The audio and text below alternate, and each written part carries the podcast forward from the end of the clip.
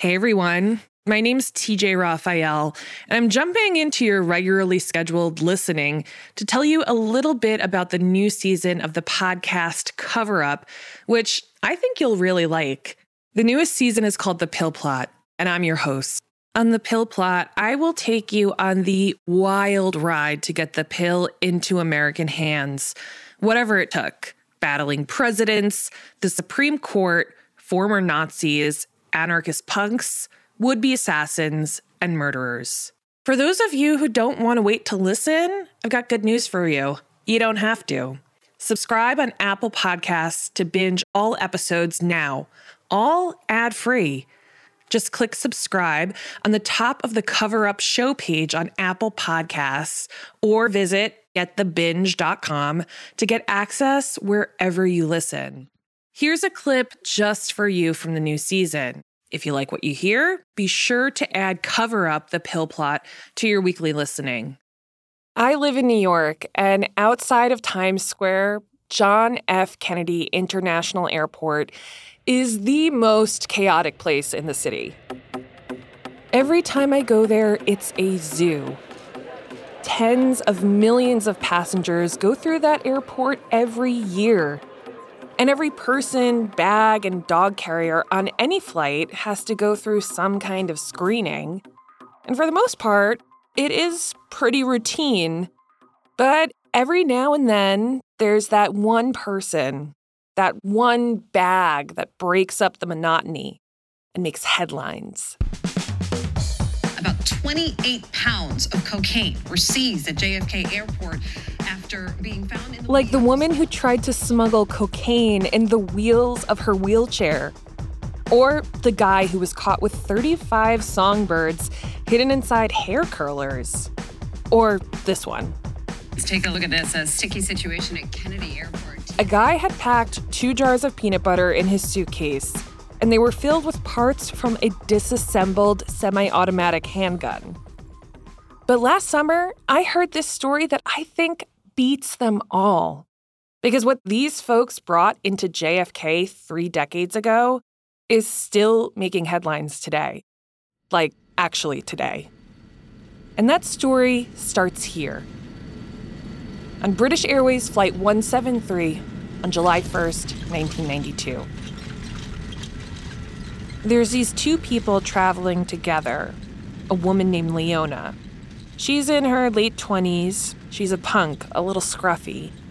And then there's this much older man, Larry. He could be her grandfather. He's 72, super fancy, in a suit that you don't buy off the rack. They're the kind of couple that makes you look twice. What are those two up to exactly? And you can tell they're up to something because he keeps going over and over some kind of plan with her. At some point, Leona, the punk, she gets up to use the toilet.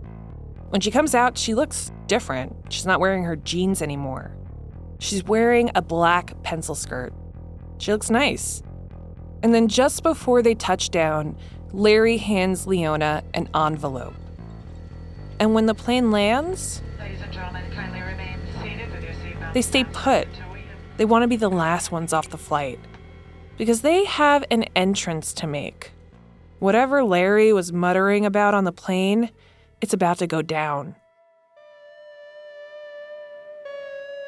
They make it to customs and they hand their passports to the agent. The envelope is burning a hole in Leona's pocket, but she tries to stay cool which gets harder when she sees their names written in all caps on a piece of paper on the agent's desk. And a single word female. The feds are onto them. Customs have been alerted that there was somebody coming in with an illegal drug.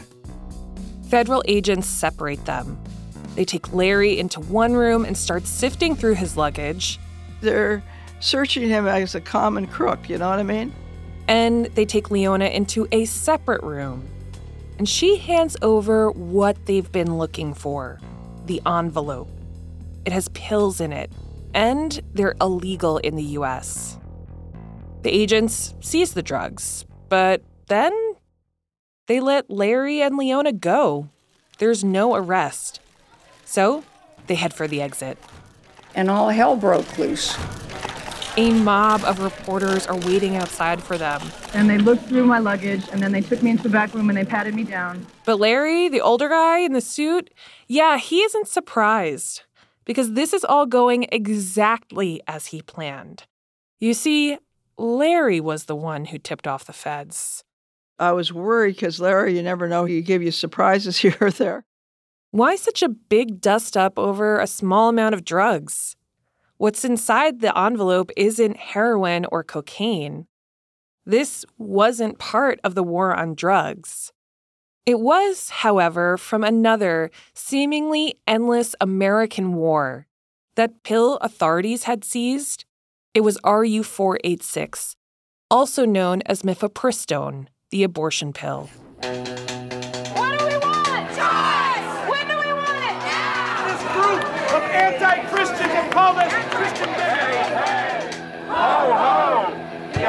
Abortion pill has got to go.